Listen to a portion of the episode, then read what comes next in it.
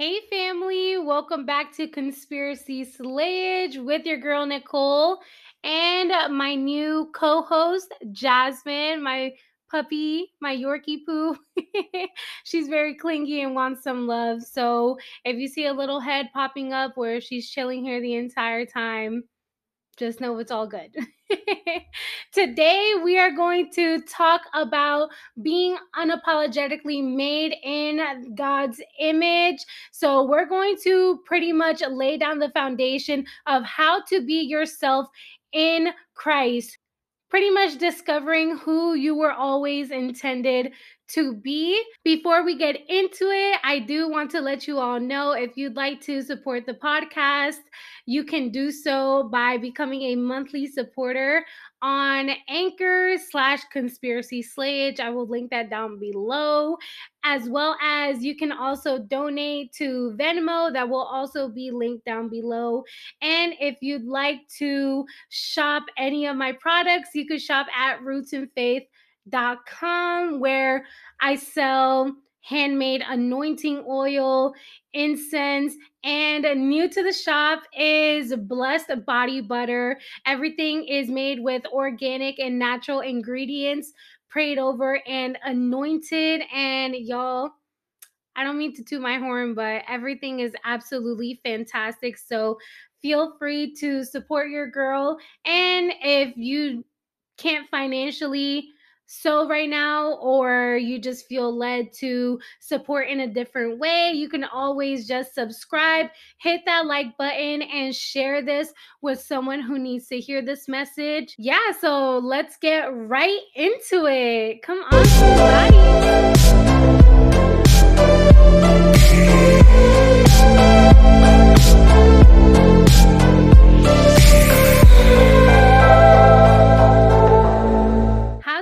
yourself in Christ, who you were always intended to be. Now, I want to start off with Psalm 139, verses 13 through 18. And it goes, For you created my inmost being, you knit me together in my mother's womb. I praise you because I am fearfully and wonderfully made. Your works are wonderful. I know that full well. My frame was not hidden from you when I was made in the secret place, when I was woven together in the depths of the earth. Your eyes saw my unformed body. All the days ordained for me were written in your book before one of them came to be. How precious to me are your thoughts, God. How vast is the sum of them. Were I to count them, they would outnumber the grains of sand. When I awake, I am still with you. How absolutely beautiful is that? David, you know, he just kills it in Psalms. and Psalms 139 is one of those that you will hear often. And I remember the first time I heard that psalm, I discovered parts of me that I never even knew you know we think of god and we think that god is is so big and we're so small he doesn't care about us. He doesn't know us. He doesn't care about our problems. He doesn't care about the things that we go through, or at least that's the lies of the enemy that he plants that in us so we can grow more and more apart from God. And and he tries to make us believe that God doesn't care about us. God doesn't know us. God has God wants nothing to do with us and vice versa, you know. Letting go of everything the world has told you to be is the hardest thing. But once you come to Christ and you start to realize who God always intended you to be, it's like you're ready to let go of that old person. Once you start understanding who Christ always intended you to be, it's time to let go of everything the world has told you to be. A lot of people don't realize that the devil has been working on your false identity since the second you came out of the womb where the Lord knit you together, fearfully and wonderfully made. That's something to never forget that the enemy has been trying to manipulate you into believing that you're something else that the Lord has already implanted into your soul, into your spirit. We come into this world with a brand new slate, pretty much forgetting everything that you and the Lord had together because you did have a relationship with God before you came to this earth. He knew you, He made you, you know, but once you come into this earth, everything is forgotten and the enemy is working against you until you take your last breath and it's a fight for your soul you know and that we have free will. God doesn't want us to to follow him willy-nilly and be the person he wants us to be because he wants us to be that person. He gives us the option to become the person he always intended us to be and walk from glory to glory as opposed to the enemy who sets traps and people in your life to take you away from God and to steer you away from the path that God always intended you to be on. Like I just said, the devil uses people in your life to sow his identity into you slowly through experiences, through media, through music, through friends, even family members, y'all. Living in the world is not easy, especially if you aren't raised to follow Christ daily. It's really a struggle. It's a war out here. The moment you come out of your mother's womb, the enemy is coming to steal, kill, and destroy. Like, even in the womb, the enemy was trying to steal, kill, and destroy. We see that happening today with the crazy number of abortions that have been going on since abortion was legalized. I think the number is 60 million babies have been aborted worldwide since abortion has been legal. That's an entire generation or generations of people that were murdered in the womb and it's so unfortunate it's just something to think about like the enemy's really out here to steal kill and destroy i could share a little bit of my testimony um talking about that my mom found out when i was in her womb that i had an illness. The doctor tried to tell her like hey you can abort her. Praise the lord thank you jesus. My mom decided to keep me and here i am today talking to y'all you know? So the enemy tried to come for me in the womb. The enemy tried to come for me through trying to kill me as a baby, chronic illness and things like that. But the Lord's hand was on me. And I'm sure that so many of you have testimonies like this as well. And I also did not come from a perfect family. If anything, I came from the complete opposite. My family was so broken, y'all. I did go to church as a child, but as I grew up, I just kind of like whatever. It just wasn't a big thing as a kid. Like my aunt would take us to Sunday school um just so we could do our first communion and after that like I did not go into a church unless I really needed to or I kind of wanted to, which was maybe like a handful of times, you know.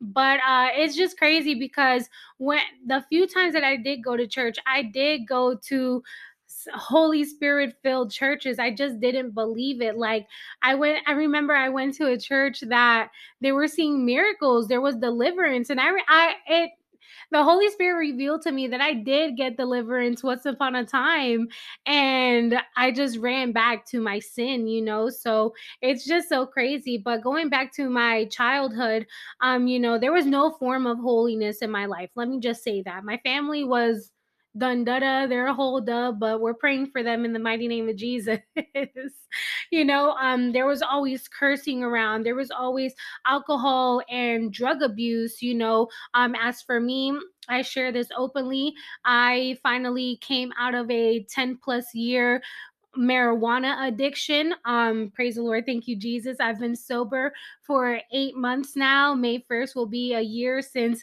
I um got deliverance and was um broke that addiction off of my life in the mighty name of Jesus. I don't drink. It's been well over a year since I've had an alcoholic beverage, sexual immorality, um molestation and lust ran rampant in my family. There's a lot of uh, sexual abuse that um, has happened in my in my bloodline. So that was definitely trying to creep into my life as well, which I have been raped um, when I was 16 years old, and also I was super lustful. I was exposed to pornography as a really young kid, and that literally destroyed my mind up until about two years ago when I stopped watching pornography and um yeah, it, it's been a roller coaster, y'all. And then on top of that, your girl has always been into, well, I was. I'm not anymore, praise the Lord, but I was always into witchcraft, watching scary movies, ghost shows, and all that stuff. I've gotten my palms read multiple times. Um, tarot card readings. I also did tarot cards tarot cards myself as well as uh you know the crystals the ascension the meditation the chakras and all that garbage as well as horoscopes you know? So i was in that world y'all and there was a lot of depression. I suffered with depression for well over 10 years um you know by the grace of god i was delivered by that as well. Anger rage unforgiveness um you know no submission. I never saw submission in my family you know. My mom was always like the one controlling everything so everything was so backwards in my life. Me like so many other people i can only imagine never had a clear vision of what it is to live in a healthy, Christ based, God in the center of the family family you feel me? Like there was no submission in the home um you know and i was super rebellious super rebellious y'all to my to my parents and i would always be in a relationship with uh different men. I would sleep around because i was looking for love in all the wrong places. Come to find out that the love that i was looking for was the love of my heavenly father the love of jesus christ i hated my life i hated it i just felt this huge gaping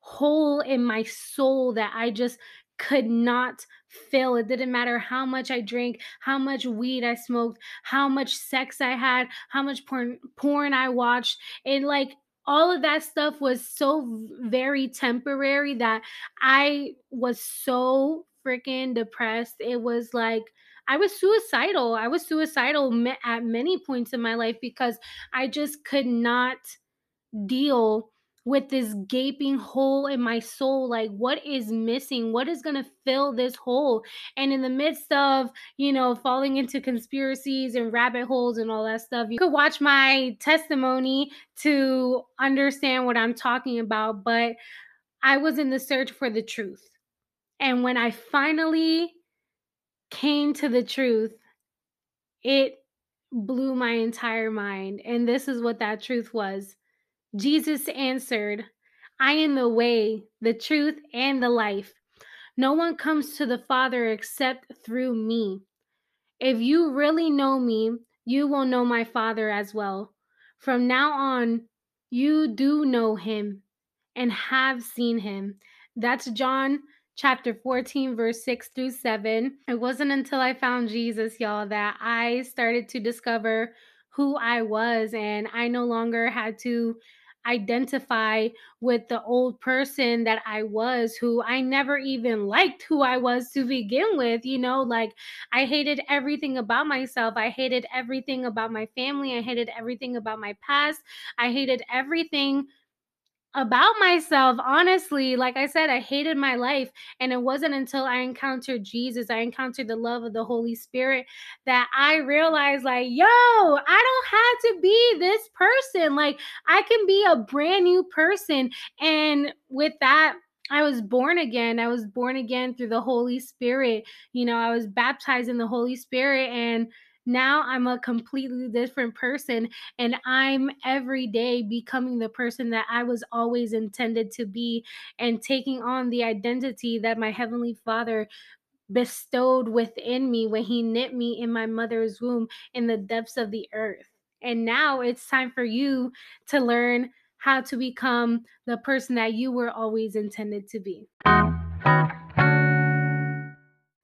A scripture that really spoke to my soul when I read it as I was reading the Gospels for the first time is John chapter 12, verse 25 through 26. And it goes, Anyone who loves their life will lose it, while anyone who hates their life in this world will keep it for eternal life. Whoever serves me must follow me, and where I am, my servant also will be. My Father will honor the one who serves me. And that speaks volumes because a lot of people, when they hear the gospel of Jesus Christ, immediately they're like, no, they they don't want to come to Jesus because they know that they had to give up their lives and a lot of people don't want to give up the things of their lives which is you know living worldly drinking you know giving up their family giving up their friends giving up relationships i know that's something that i struggle with uh very deeply and i'm excited to share that with you as well in a later episode but people struggle with letting go of their old life because they're scared of what they're going to lose. But little do they know that when they let go of their old life, they essentially, you're going to gain eternity in heaven. But people think that you go to heaven by forfeit i don't i don't understand that like people will literally deny god their entire lives not even god They'll deny Jesus Christ because Jesus is the only way to God. So people will deny Jesus their entire lives and for whatever reason think that they're going to go to heaven. What I don't I don't know what people think they're going to do in heaven. If you read the Bible, all you do in heaven is worship God. So if you're not down to worship him here on earth, what you look like going to heaven where that's that's all you're going to do for all eternity. Like read the book of Revelation, y'all. That's literally all they do all the angels all the elders all the all the creatures that that's all they do in heaven is worship god. So if you're not down for that here on earth like you have absolutely no business in heaven and that's pretty much how it is. Like if you're not living if you're not walking the straight and narrow road to get into heaven you have no business being there. And by by forfeit you're going to hell. Like there's no option there's no other option. There's no there's no in between la la land what is it called purgatory? That doesn't exist y'all. Like and and people unfortunately don't understand that. And i was people once upon a time. I honestly didn't know what was on the other side of death. I'm i wasn't sure. I i really believe that maybe it was reincarnation maybe you know ascending into another you know dimension nah. It's literally none of that and you know that all comes with that false identity of you know not wanting to be uh, a, held accountable and coming to terms with the fact that you are a sinner and that you are in need of a savior and once you get to that point, that's when you could finally come to the end of your weakness and allow Jesus to become your strength. And you can now take on the identity of Christ that you were always supposed to have instead of trying to be the one who's going to save yourself and you're going to do everything for yourself. You know, it's it just takes so much weight off of your shoulders praise god. So uh yeah that that scripture just hits so so deep. Now i want to talk to you about ways that we can take on the identity of the world essentially false identities.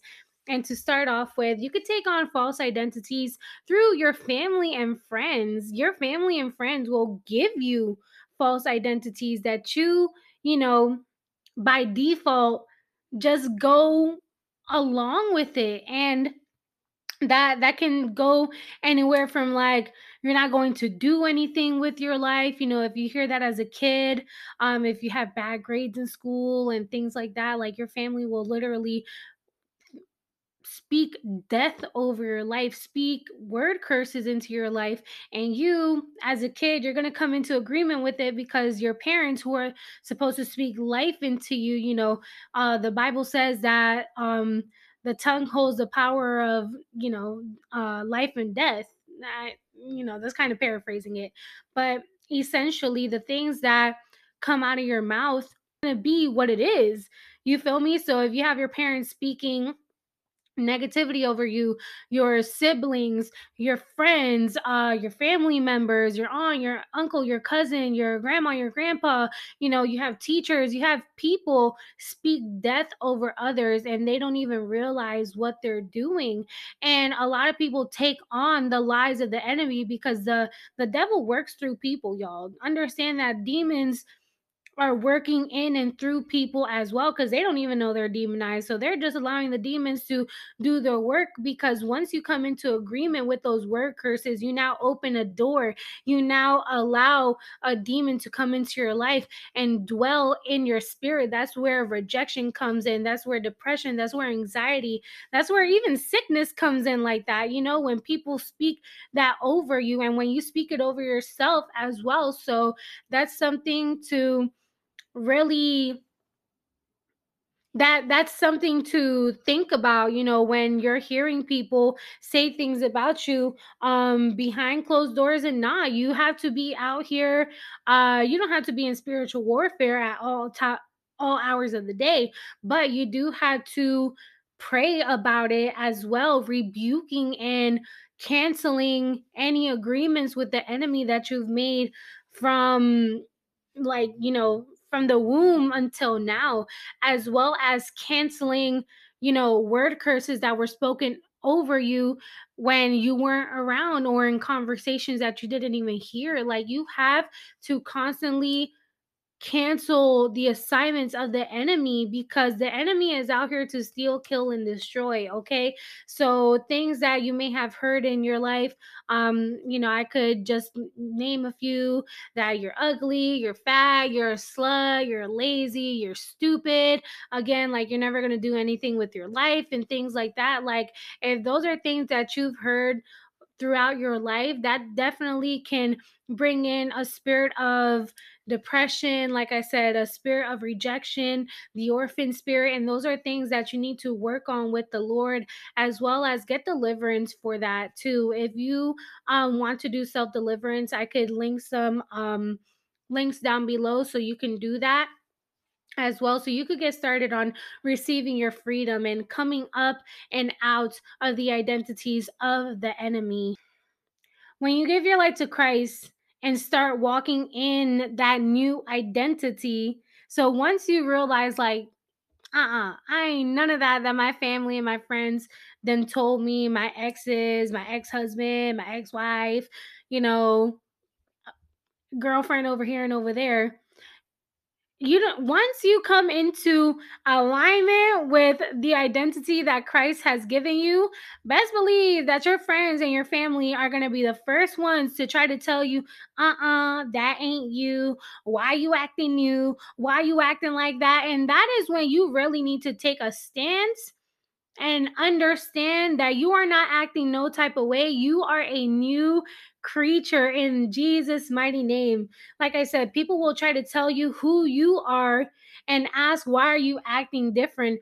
And it's not even you acting different, it's the Holy Spirit that's dwelling within you now. You now have the mind of Christ. Hallelujah. Praise the Lord. Thank you, Jesus. Come on, somebody. And as a Christian, you're called to be Christ like. So you're going to look like Christ and not like the devil. On, am I pre- am I preaching? Am I preaching good? Come on, Holy Spirit. I know, I know I'm flowing right now, okay? I anointed my head before I got on here. Do I need another come on, somebody? Come on, somebody, you know, because in all actuality, we're becoming the person we were always meant to be before the world polluted our identity in Christ. Okay? So people are going to say that you're acting different. Why are you acting new? Why are you being like this? Why are you being like that? Why are you acting like this? Why are you acting like that? And again, when people start coming at you like that, you rebuke it in the mighty name of Jesus.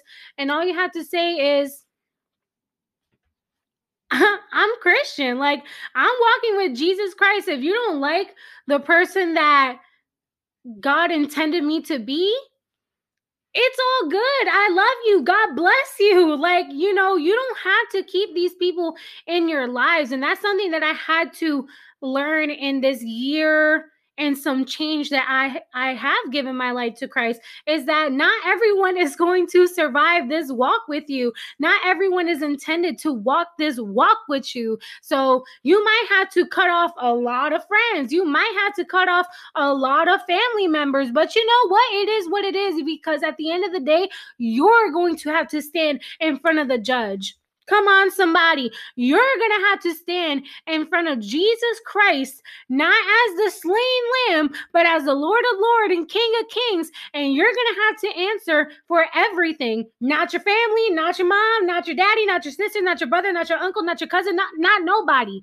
You alone are going to have to stand in front of the judge and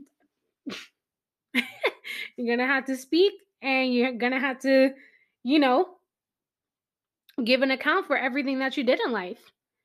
And you better hope and pray that you're going to make it. Shoot. Come on. I'm preaching good, y'all. I'm preaching good.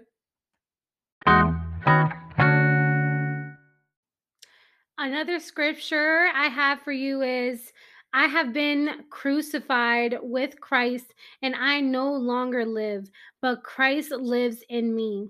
The life I now live in the body, I live by faith in the Son of God who loved me and gave himself for me. That's Galatians chapter 2, verse 20, as well as, therefore, if anyone is in Christ, the new creation has come.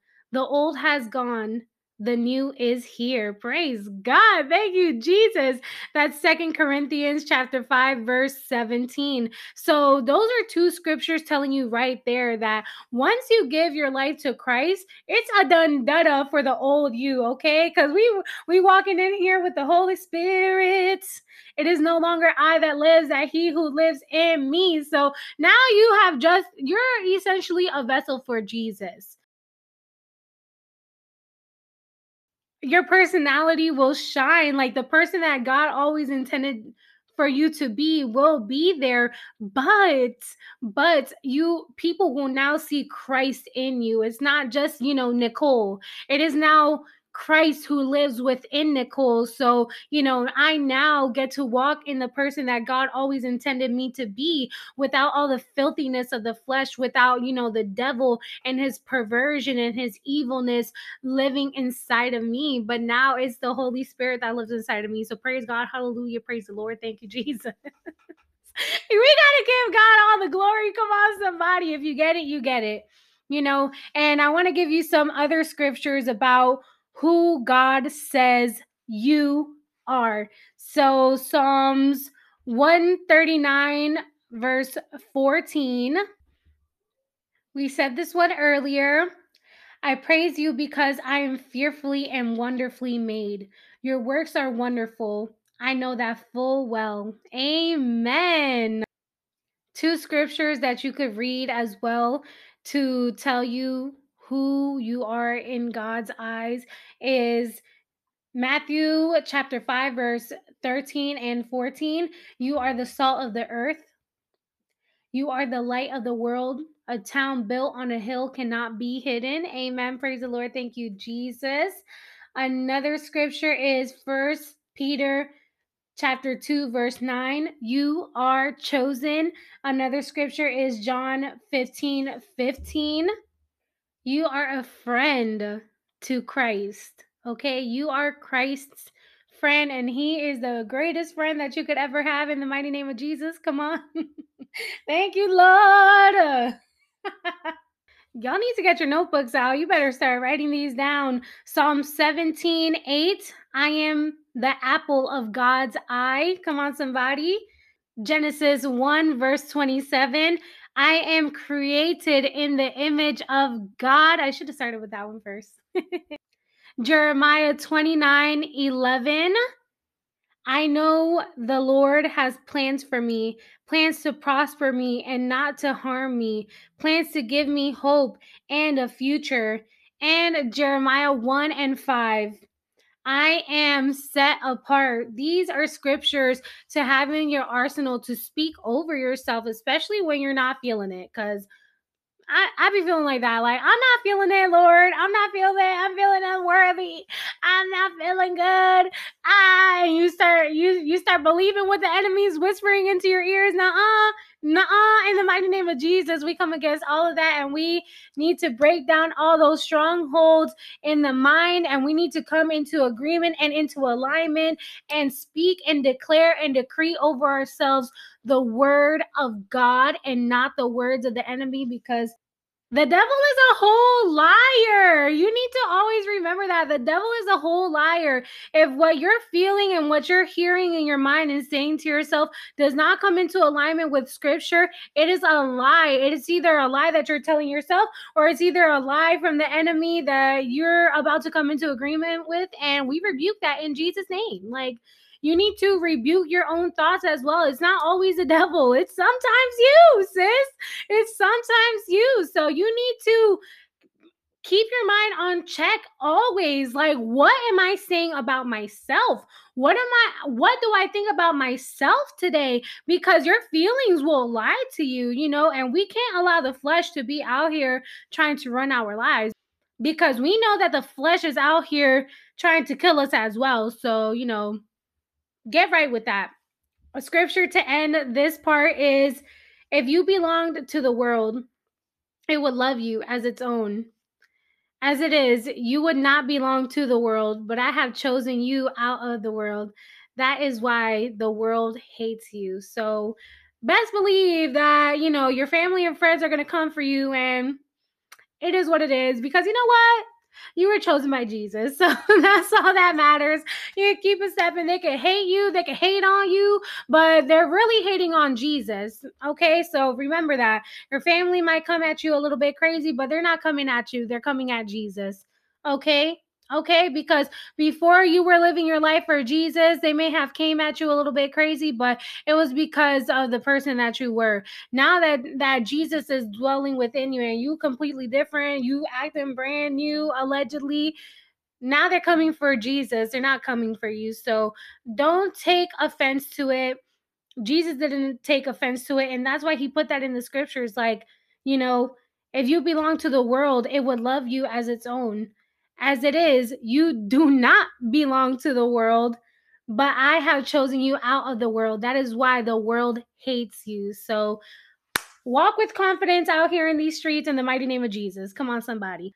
That was John 15 19. I'm, I'm coming at you with scripture. I came prepared. Okay. I came prepared. Now, something else that some people, including myself, found their identity in, um, or still do find their identity in, is in their job and accomplishments. Your title at work or your career is the most important thing in your life. You might be the GM of a really huge company and that's like everything that your world revol- revolves around you know you might be a business owner you know and your business is everything to you you know if you lost your business today uh, you would probably be crushed because some people take their identity as being a business owner, as being an entrepreneur. Like that's their identity.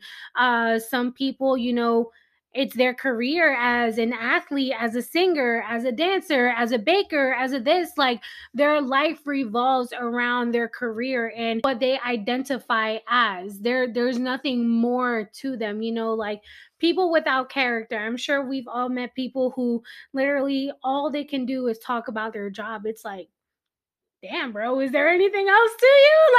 Like or is that it you know? So that that's something that's really important and you need to ask yourself that question like yo if i was to lose this job today if i if my career was to end for whatever reason what would be my identity? Would your identity essentially be that job or would your would it not change your identity as how you see yourself which is a a son or daughter of our heavenly father and that's something super important to um ask yourself and to analyze yourself and to just be real with yourself like you know you don't gotta tell me I know.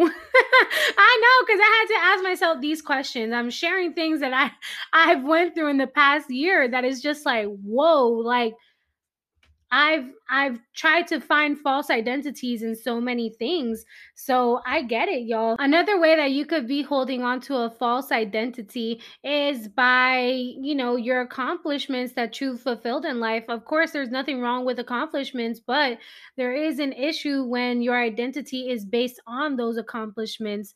Like we hold on to the accomplishments we make in the world and find our worth in the title or that workplace because we don't feel worthy outside of that, you know. So things that you accomplish at your job, things that you accomplish in your career, milestones and things like that. A lot of people get lost in those accomplishments and, you know, they only find their worth in the things that they get praised for. They only find their worth in the things that they get notoriety from or, you know, that plaque on the wall. Like a lot of people find their worth in their college degree a lot of people find their worth in getting that pay raise and getting that promotion. And again, there's nothing wrong with accomplishing goals in your life. There's nothing wrong with being promoted. There's nothing wrong with acceleration in your life. But there is an issue when that's where your worth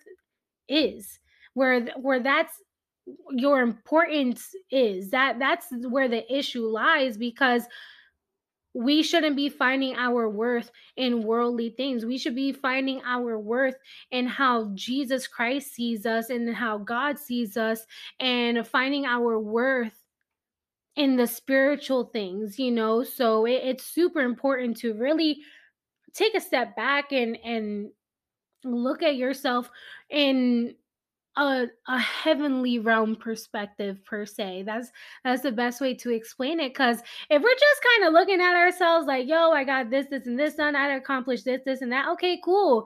Again, if that was taken all away, if you never accomplished any of those things, what's your worth? What's your worth? Like Would you feel worthy if you didn't get those things done? Would you feel worthy if you didn't accomplish that thing? Would you feel worthy if you didn't graduate from college? Would you feel worthy if you didn't get that promotion? Would you feel worthy if you weren't getting paid what you were getting paid? You know, because I know for a long time I didn't feel worthy for not graduating college and I still get hit with that like, "Oh, you should graduate college." It's like, "No, bruh." like my identity is not in a college degree. Like I don't want to do that. Like, I know what God has called me to do, and a college degree is not it. I'm getting buck with y'all. Come on. And, and, but I'm just being 100. Like, it was just not for me. And I had to learn the hard way, wasting three years of my life, that it was not for me. Like, I really gave it a try. I really gave it a solid go. And I just, I couldn't stand it. But again, that was just me, you know that, that was me as well like when i was trying to get into makeup like i i was really trying to find an identity my identity in makeup um, granted i still do a little bit of makeup but it's not the way it used to be like i really wanted to have my own makeup brand. I wanted to run a makeup business. I wanted to do all those things but i was doing it for all the wrong reasons my identity as a makeup artist i didn't even like doing makeup on other people. Like you know so it's just like my identity as a makeup artist was just pretty much trying to to find worth and validation from the world because I felt unworthy. So I felt the need to paint my face and show people that I, I can cover up everything and I could look beautiful with makeup on. And I, my worth was in my makeup my worth was in my artistry and that's why i put down the the makeup brushes and stopped doing my makeup the way I used to like two, three years ago because I just didn't find my identity in that anymore. I didn't need it anymore. When I gave my life to Jesus, I realized that I don't have to paint the pain away. I don't have to put on makeup to hide my emotions. I don't have to put on makeup to hide who I really am because Jesus allowed me to be who I really am. I didn't have to put on a front or a show for anybody because I now have my true identity in Christ. Hallelujah. Praise the Lord. Y'all, I'm preaching good. Come on, somebody. I'm preaching good. You don't gotta tell me.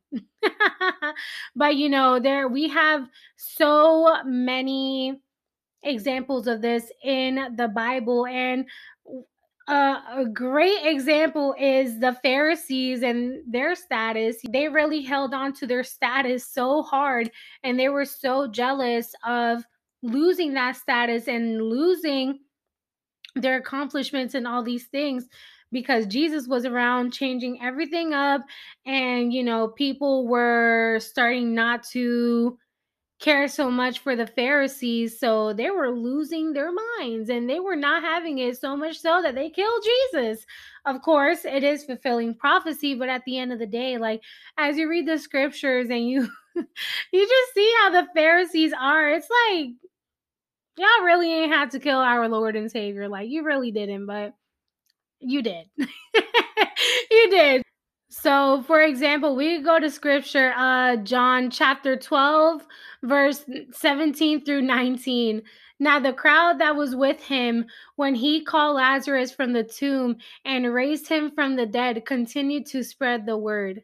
Many people, because they had heard that he had performed this sign, went out to meet him. So the Pharisees said to one another, See, this is getting us nowhere. Look how the whole world has gone after him. So they were tight. They were jealous because they were losing status and that that's what it is to find your identity not in in God, but finding your identity in your job in your career in your accomplishment to them it's it was you know being a pharisee being a, a head leader inside of a synagogue inside of a church you know what you could if you don't know what a pharisee is uh, you could think about it as like um you know like the priests you know the pastors and things like that and and that happens a lot like just because you have this certain type of power and and i'm just talking about in like a religious type of form you think you're better you think you're better and that's your identity just like you know politicians and celebrities and things like that. This is what I mean. Like it, it's not just constricted to your regular nine to five. It's just like people get lost in the sauce with the titles that they have in the career that they work in, and that's where their worth is. And that's not how we're supposed to live. That's not our identity. And the way to to check yourself is if I didn't have this, if this wasn't my title, would I still feel worthy? Would I still find my is my worth rooted in that or is my worth rooted in Christ? Mic drop. Another scripture to pretty much show how wild sauce these Pharisees were um, is continuing that same chapter, uh, chapter 12, verse 42 through 46. Yet at the same time, many, even among the leaders, believed in him. Him is Jesus. But because of the Pharisees, they would not openly acknowledge their faith for fear they would be put out of the synagogue, for they loved human praise more than praise from God. Lord, have mercy. Sounds like a lot of people I know. then Jesus cried out, Whoever believes in me does not believe in me only, but in the one who sent me. The one who looks at me is seeing the one who sent me. I have come into the world as a light so that no one who believes in me should stay in darkness. Come on, somebody. Yo, yo, yo, yo, yo, yo, yo, yo, yo, yo, yo. You cannot read the Gospels and not be shook. Okay? That's all I have to say. You can't read the the you can't read the gospel and not be shook. I'm leaving it there. Let's move on to the next topic.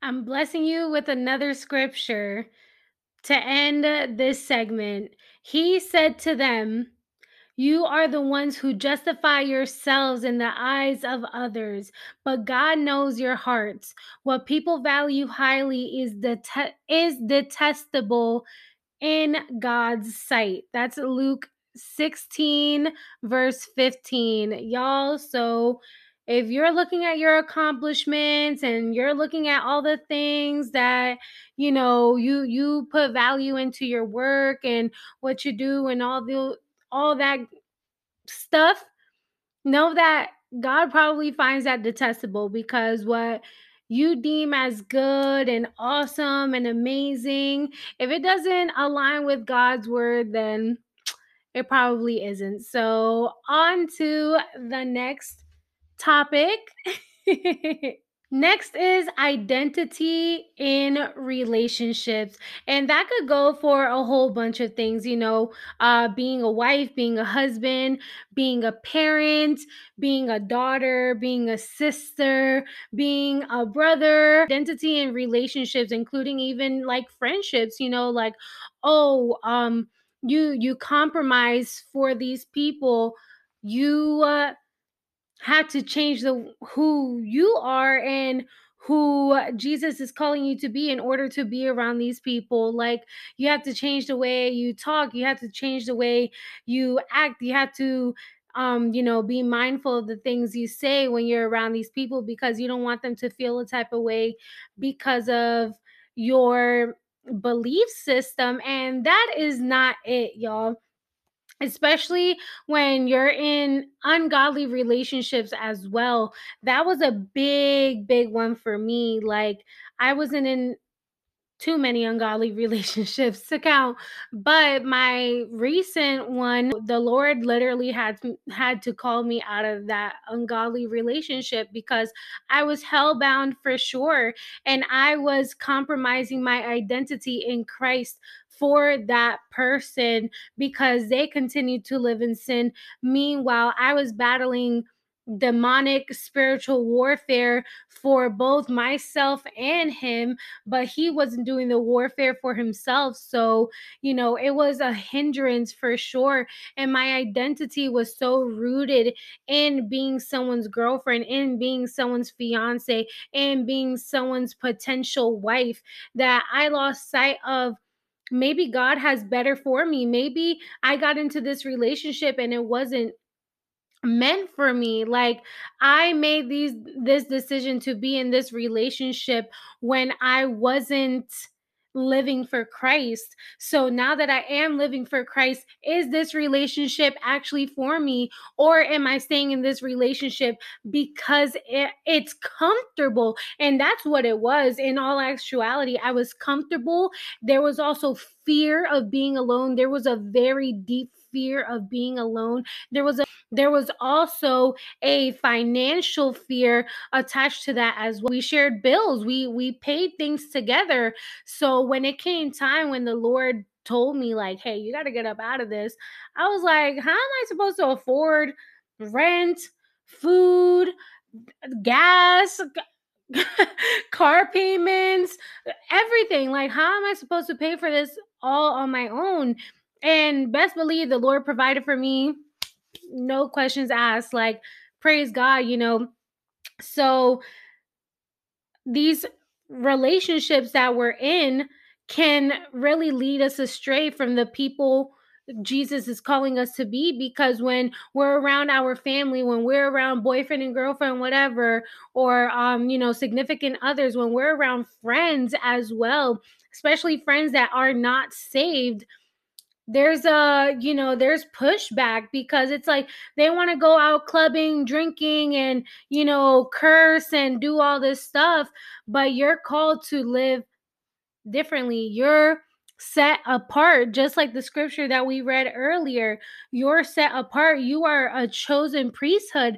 Like you can't be on that same wave as them because you're called to go up to up to heaven. You're called to do the the works of Jesus Christ. He he's the one that's living through you. So it's just like imagine you go out drinking, you're smoking, you're partying, you're acting a, a whole dang fool but the Holy Spirit lives within you. Like, would you do that if Jesus was standing with you? Would you do that if Jesus was with you the entire time?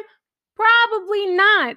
But we don't honor that the Holy Spirit is living within us. We I, we forget that the Holy Spirit is living within us, and I forget too sometimes, y'all. I forget too sometimes. Sometimes I let my flesh get the best of me. You know, I let out an f bomb that you know I gotta repent for later on in life.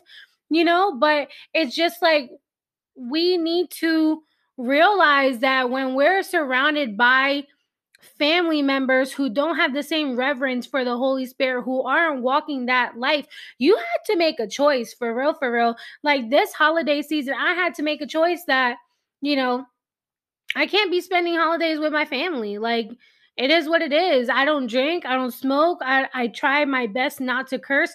I don't listen to worldly secular music. I am really sold out for Jesus and I'm doing my best to walk that straight and narrow path because at the end of the day, I had to answer for everything that I do in my life. I have to. Not my mom, not my sister, not my brother, not my ex fiance, not my best friends who aren't who aren't in my life anymore. Like no one's gonna answer for the sins and the things that I've done in my life except for me. And the person, my my advocate is going to be the Holy Spirit. My my lawyer is Jesus Christ and what he did for me on the cross. So you guys really need to understand that the people you surround yourself with, you're going to probably most likely end up messing around in the stuff that they're messing around with. So if your family is unsaved, if your family's unsaved and you know you want to be around them so you could try to preach the gospel to them and do all that good stuff. God bless you. Do what you got to do, but at the end of the day, you have to set those boundaries for yourself and realize like, hey, Sometimes I just got to take this into my secret place,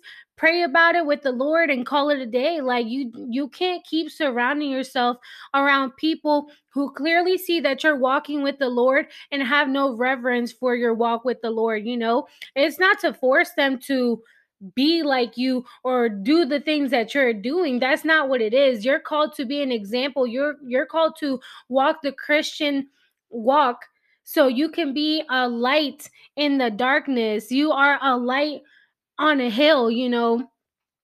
You don't take that lightly. You are an ambassador of heaven. You are an ambassador of Jesus Christ. So when you're out here walking these streets, like obviously it's not to put on an act for nobody, but if you're Christian, be Christian. You feel me? We're not supposed to blend in with the world. We're supposed to stand apart in the mighty name of Jesus. So just remember that for real.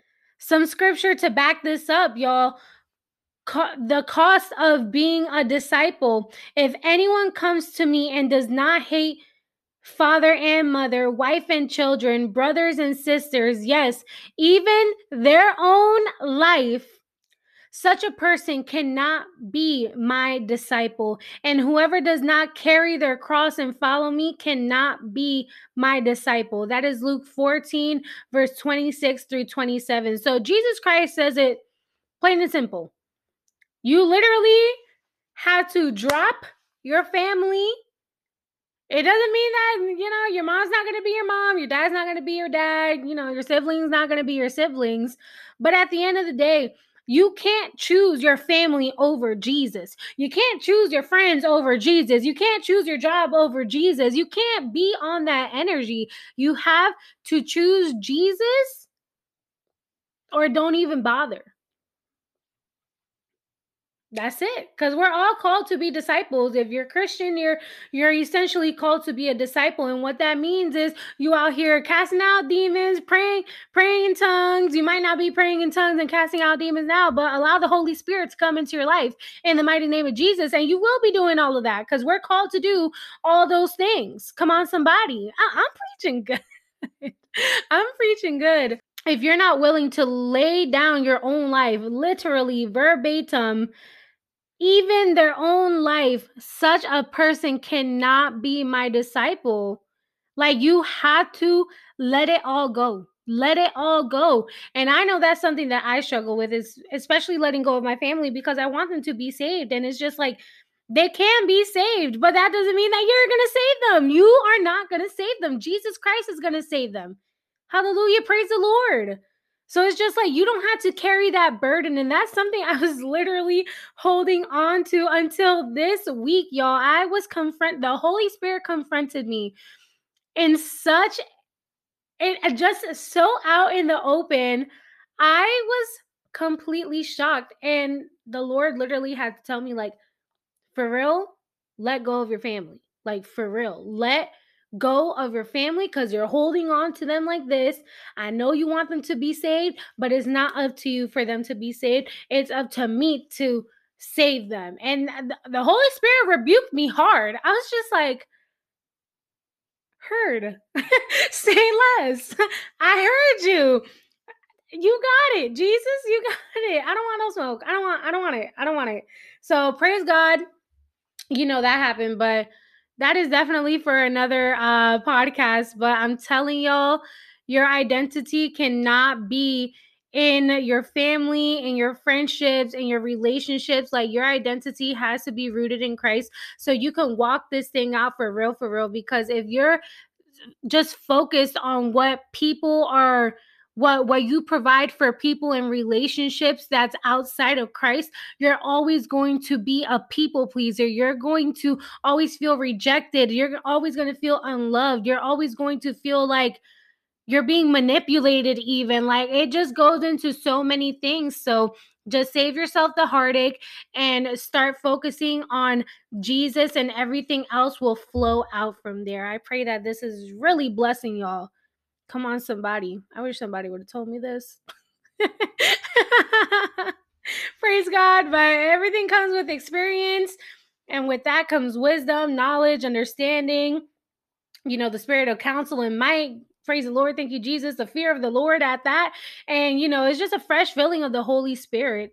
Praise God. Next topic is identity in your spirituality. Now, for me, it all started with witchcraft, tarot cards, the palm readings, all that demonic stuff. You know, um, I was into watching uh, ghost shows and all of that. I wanted to be a ghost hunter once upon a time.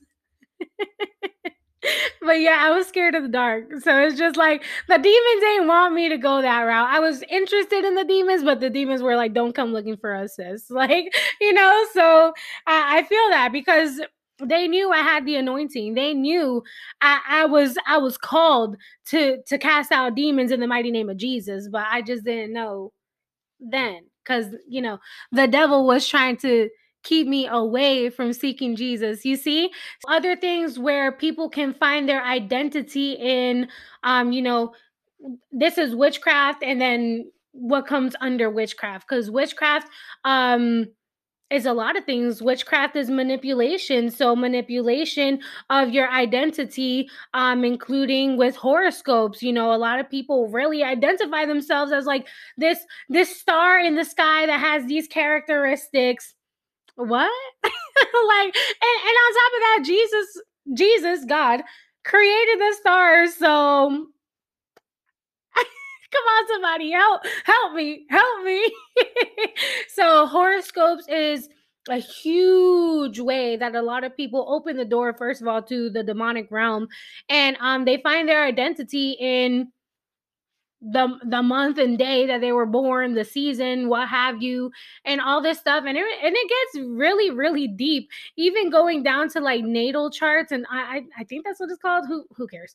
Anyways, um, so that's a way, uh, as well as tarot card readings telling you your future and things like that demonic palm readings telling you your past your present your future demonic you know if, if it's not from the holy spirit is is a is a evil spirit. You could you could take that back to deuteronomy and leviticus if you want to argue with the holy spirit about that. Come on somebody.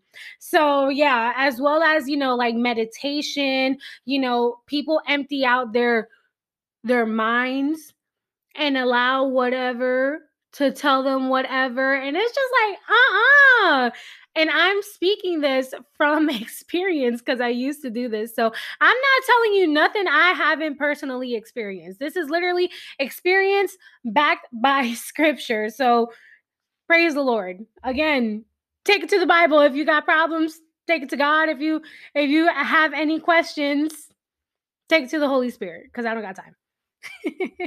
as well as affirmations. A lot of people uh, go to affirmations to create this identity of themselves, thinking that, oh, if I ask the universe and I do this witchcraft and I write 60 times, I am. I am confident. I am this. I am that. I am this. I am that. It's just like,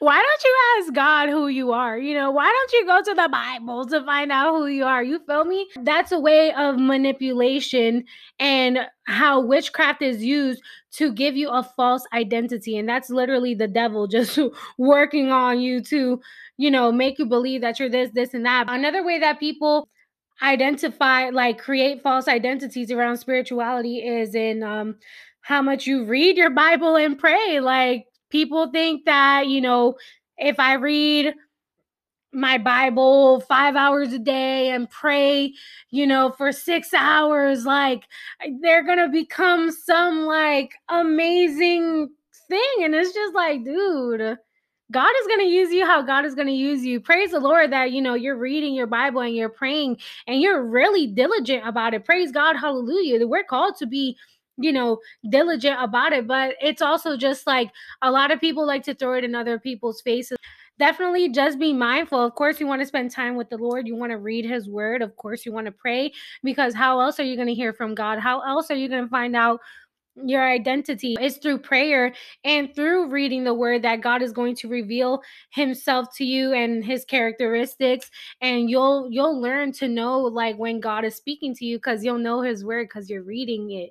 You'll know when he's speaking to you because you spend time with him. Another thing that people might use as a way to um, create a false identity around spirituality is how often they fast, as well as where you serve in the church. So, um people may say like oh if you don't fast for like three four days or 21 days or 40 days like you're not spiritual blah blah blah and like some people think that if they do fast that long like they're gonna ascend into heaven or something like they're elijah and it's like yo we're all called to fast so it's like same thing with serving at a church. You know people base their identity on where they serve in the church like oh if they're not in this role or that role or they're not in this type of leadership or they feel like they're unseen they don't feel important. It's just like that's an identity issue. That's an identity issue because you know people feel like they deserve more than what they're given. They deserve they deserve to be in a called a different thing. And that also ties into like the career and the job and the achievements and things like that. Like so many people get lost in the sauce with their identity in the career and role. So that's just a few of the ways that people could get lost in the sauce in um, their identity with spirituality. And some scripture to kind of back this up is Matthew chapter 7, verse 21 through 23. Not everyone who says to me, Lord, Lord, will enter the kingdom of heaven, but only the one who does the will of my Father who is in heaven. Many will say to me on that day, Lord, Lord, did we not prophesy in your name? And in your name drive out demons, and in your name perform many miracles? Then I will tell them plainly, I never knew you. Away from me, you evil doers. Lord have mercy that is personally one of the scariest Bible verses ever. And that just goes to show like people who find their identity in their spirituality and it's just like exactly how it says, Lord, Lord, did did we not prophesy in your name? Lord, Lord, did we not do this in your name? Did we not do that in your name? And that's just like people basing their identity in their spirituality because it's just like but i did this i did this i did this in your name i did this in your name that's you basing your identity in your spirituality because it's just like you didn't even know jesus while you were doing any of that though Mm, you get it? You get it? It's all about the relationship that you have with him because when you have a relationship with him, your identity is in Christ because he dwells within you. So, yes, the Lord is going to have grace and use you to do things through you, like casting out demons and prophesying and doing all this stuff. But it's just like, what is your relationship with Jesus looking like though? Because if you're only showing up to church on Sundays and you know you're living lukewarm the rest of the the rest of your life, you know, the rest of the week, it's like okay, you could prophesy, that's awesome. You cast out demons, cool. But do you even talk to the Lord? And I, I'm over here, I'm preaching to myself. It's like, Lord, do I talk to you enough? do I do what I need to do in the secret place? Like, do I read my Bible enough? And sometimes I I can feel like I need to do more. I need to do more. Like I need to fast more. I need to uh you know serve in every which way like whenever they ask me to serve i'm gonna serve you feel me but it's just like i do it because i love jesus I, and I want to serve my church. I want to read my Bible because I want to be with Jesus. I want my relationship with Jesus to grow so much deeper. I just don't want to be lukewarm. I don't want to say that I do these things, but when it really is just me alone in my room, like, am I really talking to Jesus though? Am I really praying?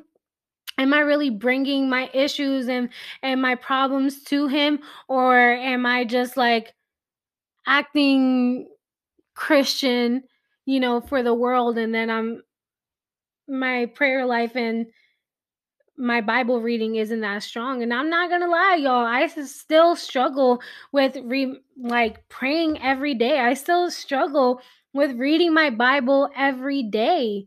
Trust me, trust me. It's not something that comes easy. Like you have to tell yourself, get up, go pray, and go read your Bible. like you really have to come at your flesh crazy because your flesh is always going to fight you to do these things. So, listen, if you're struggling in those areas too, I can just recommend to you have to discipline yourself to just do it. Just do it. Even if you listen to the Bible, listen to the Bible app then. I do it. I do it. I do it. I'm like I'm going I'm going to read along as you as you you know as I listen to it. You feel me? And I I just listen to it too because you're still receiving the word.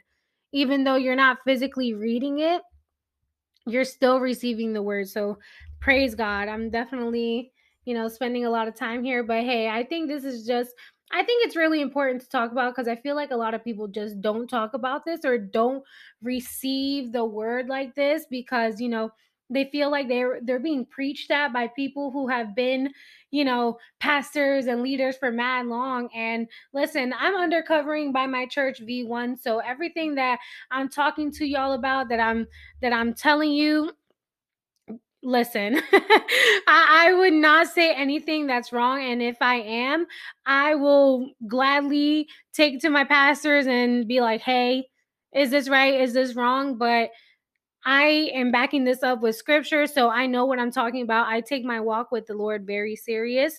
So I would just say get with the church, get under some covering, read your Bible, and let me know if I'm if I'm capping. That's it. I'm, I'm gonna leave it right there.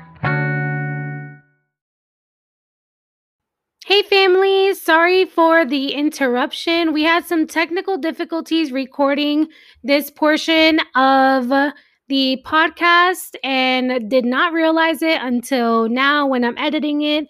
But I just wanted to finish the episode and close it out with some encouraging words. So, thank you so much for listening thus far, and I hope you enjoyed this episode. The next topic where we find our false identity is in social media.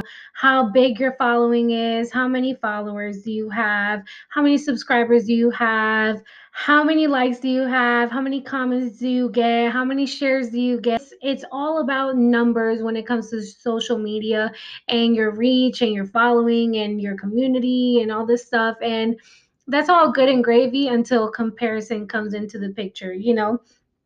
And the bible says a lot about comparison and we could go to second corinthians verse 10 chapter 10 verse 12 and it says we do not dare to classify or compare ourselves with someone who commend themselves when they measure themselves by themselves and compare themselves with themselves they are not wise. So a lot of us are pretty much not wise if we're looking at x y and z to compare what God is doing through us compared to them because we don't know the spirit that they are you know that they're moving in you know and even if it is the holy spirit like what god has for you is what god has for you. Like the grass isn't always greener on the other side. The grass is greener where you water it. Come on somebody. So it's just like if you're so focused on what somebody else is doing next to you then you're missing what god has in store for you. And i say this because i struggle with this. I struggle with this. You know i look at my following. I look at how many views i get um, I look at my subscribers and I look at these things, and it's just like, you know what? I can't be mad because somebody who started their podcast or their YouTube channel around the same time that I did has more subscribers and you know more views and all that stuff because they're consistent and they're doing the work as opposed to me like you know it's off and on and I can't be mad at anyone else cuz I'm sleeping on what God gave me. So it's like are you sleeping on what God gave you because baby don't get mad when someone else is watering the the seeds that God has given them, you know, and vice versa. Like the enemy will flaunt what what he's doing in order to entrap you and ensnare you and to keep you away from what God has for you. Like we're not going to act like the devil didn't try to tempt Jesus by offering him the whole world as if Jesus didn't know that he already owned the whole world. So that's another way to, you know, just be mindful of what you're doing on social media. Like, don't compare what you have to other people. Don't compare your life to what people show you on social media. People don't show you the ugly, the bad, the ugly. They show you the cute days when I go out, when I got money, when I get paid. They don't show you when they're they're about to get evicted from their apartment. They don't show you when they're arguing with their significant other or when their kids are literally you know, when they're fist fighting with their kids, like you don't know what they, you don't know what people are going through behind closed doors. You feel me? So you could post anything on social media. You can make anyone believe that you're living your best eh, life, you know, and you're really miserable, you're depressed and you're suicidal. Like there's so many people who who seem like they're living the best life. Next thing you know, they jumped off a, a 20 story building. You have billionaires, you have all types of people committing suicide and it's just like you would think that they have everything but it's just like they don't. They have the following they have the wealth they have the status they have the fame they have the fortune everything that you want and then they hate their lives. You feel me? So do not i repeat do not create an identity around social media. I'm not saying that social media is bad. Social media is good. We could we have a, a way to preach the gospel and reach millions of people at their fingertips, you know, like Jesus had to do a whole lot. you know, he had to um walk from place to place. Now we could just post a, a 60 second reel and bring someone to salvation. You never know. You never know. You could cast a demon out in a video. Up and out in Jesus' name. That's it. The demon's out. you know, it's amazing. So it, it's just like there's good and bad to everything. And it's just like you cannot find your identity in likes and comments and things like that because when the phone is turned off and you're laying in bed trying to find purpose in your life y'all it's not easy. I've been there. I've been there. That's why i'm telling you i've been there. It's not easy. So make sure that you're not so worried about do people like me do people like what I have to offer? Don't worry about that. You need to worry about does God like you? Does Jesus like you? Jesus loves you. But are you making a change for Jesus or are you making a change for your audience? Mm. Mm, are you doing things for Jesus or are you doing things for the audience? Are you doing things for the likes? Are you doing things for the paychecks? Come on, somebody. Oh, I'm preaching good. And that brings us to our next topic identity in money. Your worth is based on how much or how little money you have. So, a lot of people base their, you know, their worthiness based on how much money they have in the bank account. And that this is something that I am guilty of as well. I struggle with this in my own life as well. I, I don't understand like why can't I get this financial breakthrough? Why can't you know I have money like other people and it's just like I, I find myself feeling overwhelmed and you know coming into agreement with lack lack lack and it's like don't worry in due time i'm you gonna get yours I get caught up in my identity in money sometimes as well. And it's just a constant reminder that my identity is not in my wealth. My identity is not in how much money I have in the bank account. My identity is rooted in Christ. And that's something that you need to continue to tell yourself because you're breaking word curses off of your life. You're breaking assignments of the enemy off of your life. You're canceling them and rendering them powerless in the mighty name of Jesus.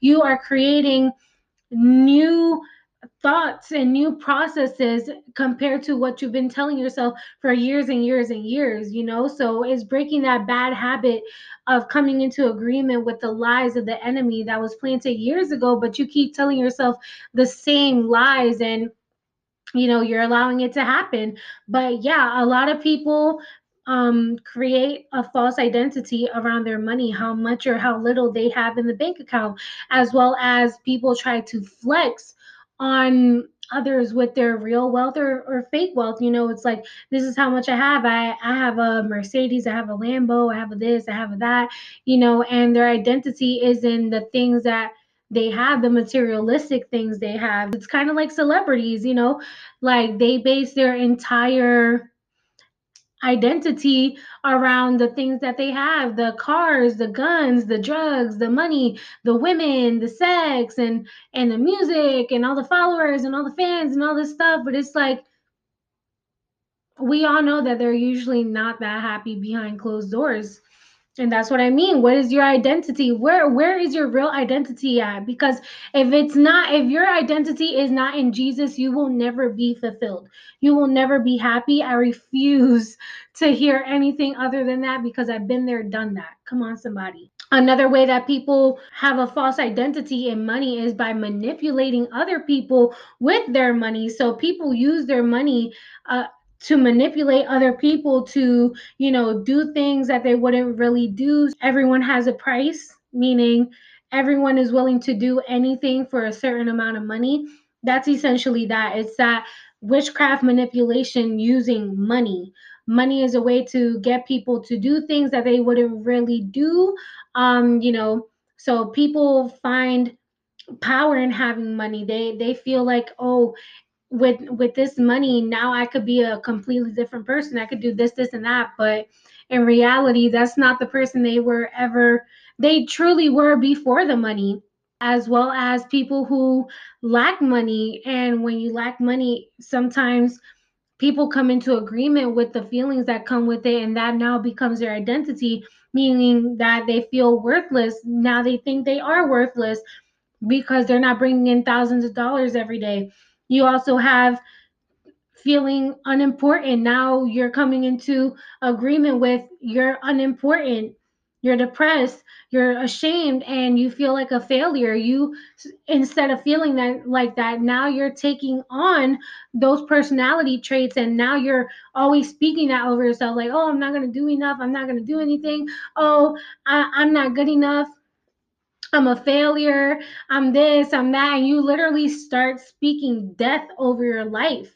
You feel me? So that that's another way that you create a false identity around money. There's a story in the Bible of the rich man and Lazarus. Luke chapter 16, starting at verse 19. There was a rich man who was dressed in purple and fine linen and lived in luxury every day. At his gate was a laid beggar named Lazarus, covered with sores and longing to eat what fell from the rich man's table. Even the dogs came and licked his sores. The time came when the beggar died, and angels carried him to Abraham's side. The rich man also died and was buried. In Hades, where he was in torment, he looked up and saw Abraham far away with Lazarus by his side.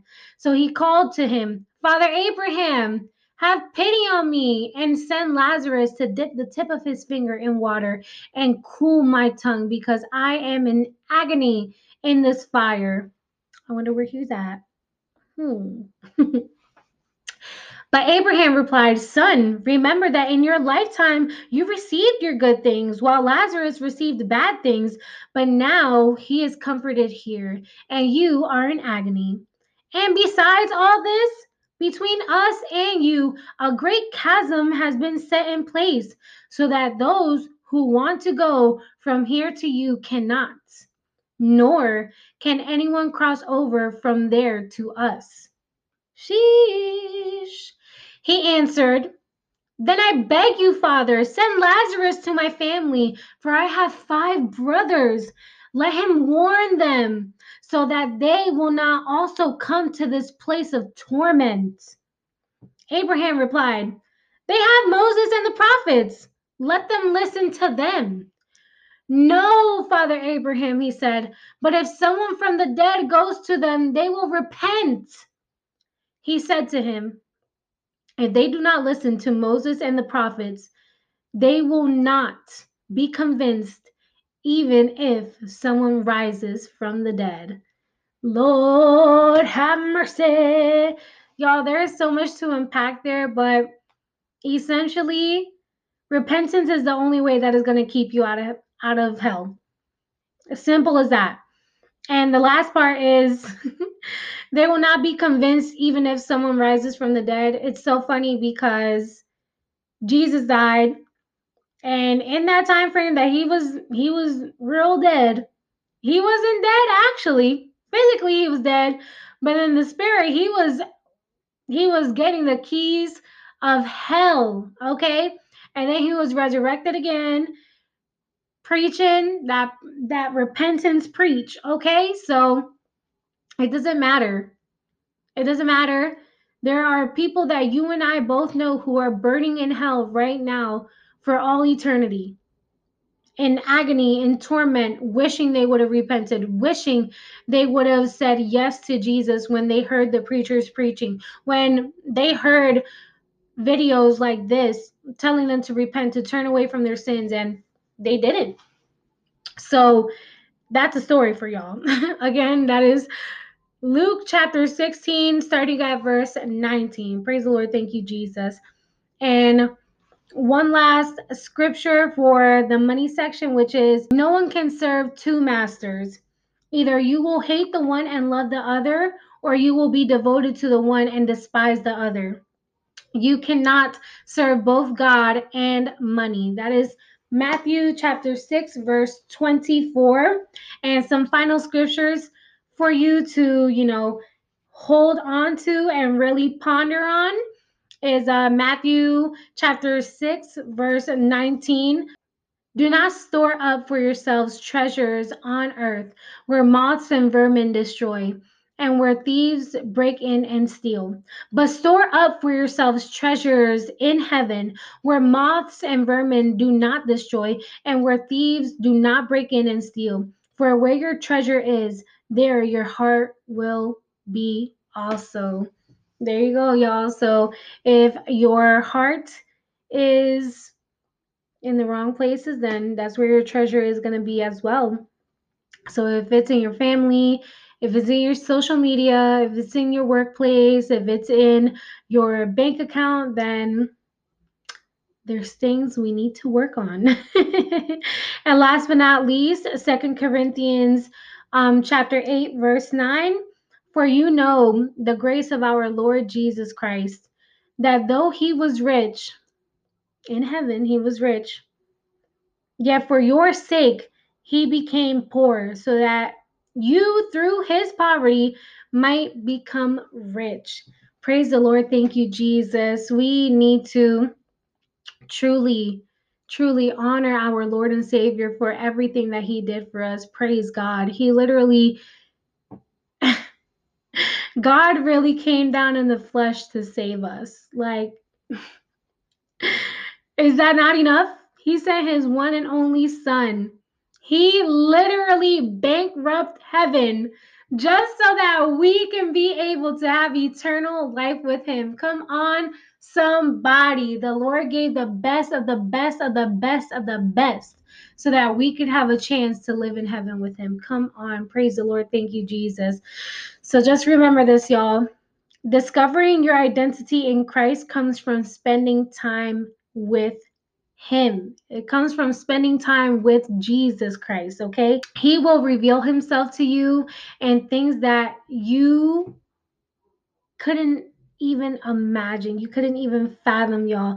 It can come in many ways to how he reveals himself to you through the Holy Spirit. Um you know it could it all starts with prayer and reading scripture of course you know worshiping as well praise the lord. Listening to sermons the holy spirit can also give you visions. You could also um, be given prophetic words and dreams. Like the holy spirit can move however he wants like it's it's god you know god could god could speak to you however he wants. He'll reveal himself to you and he'll reveal who you are to him through his word through prayer through scripture like i said through sermons and things like that. So just make sure you really press in and just find out who god has called you to be and who you truly are in the eyes of the lord.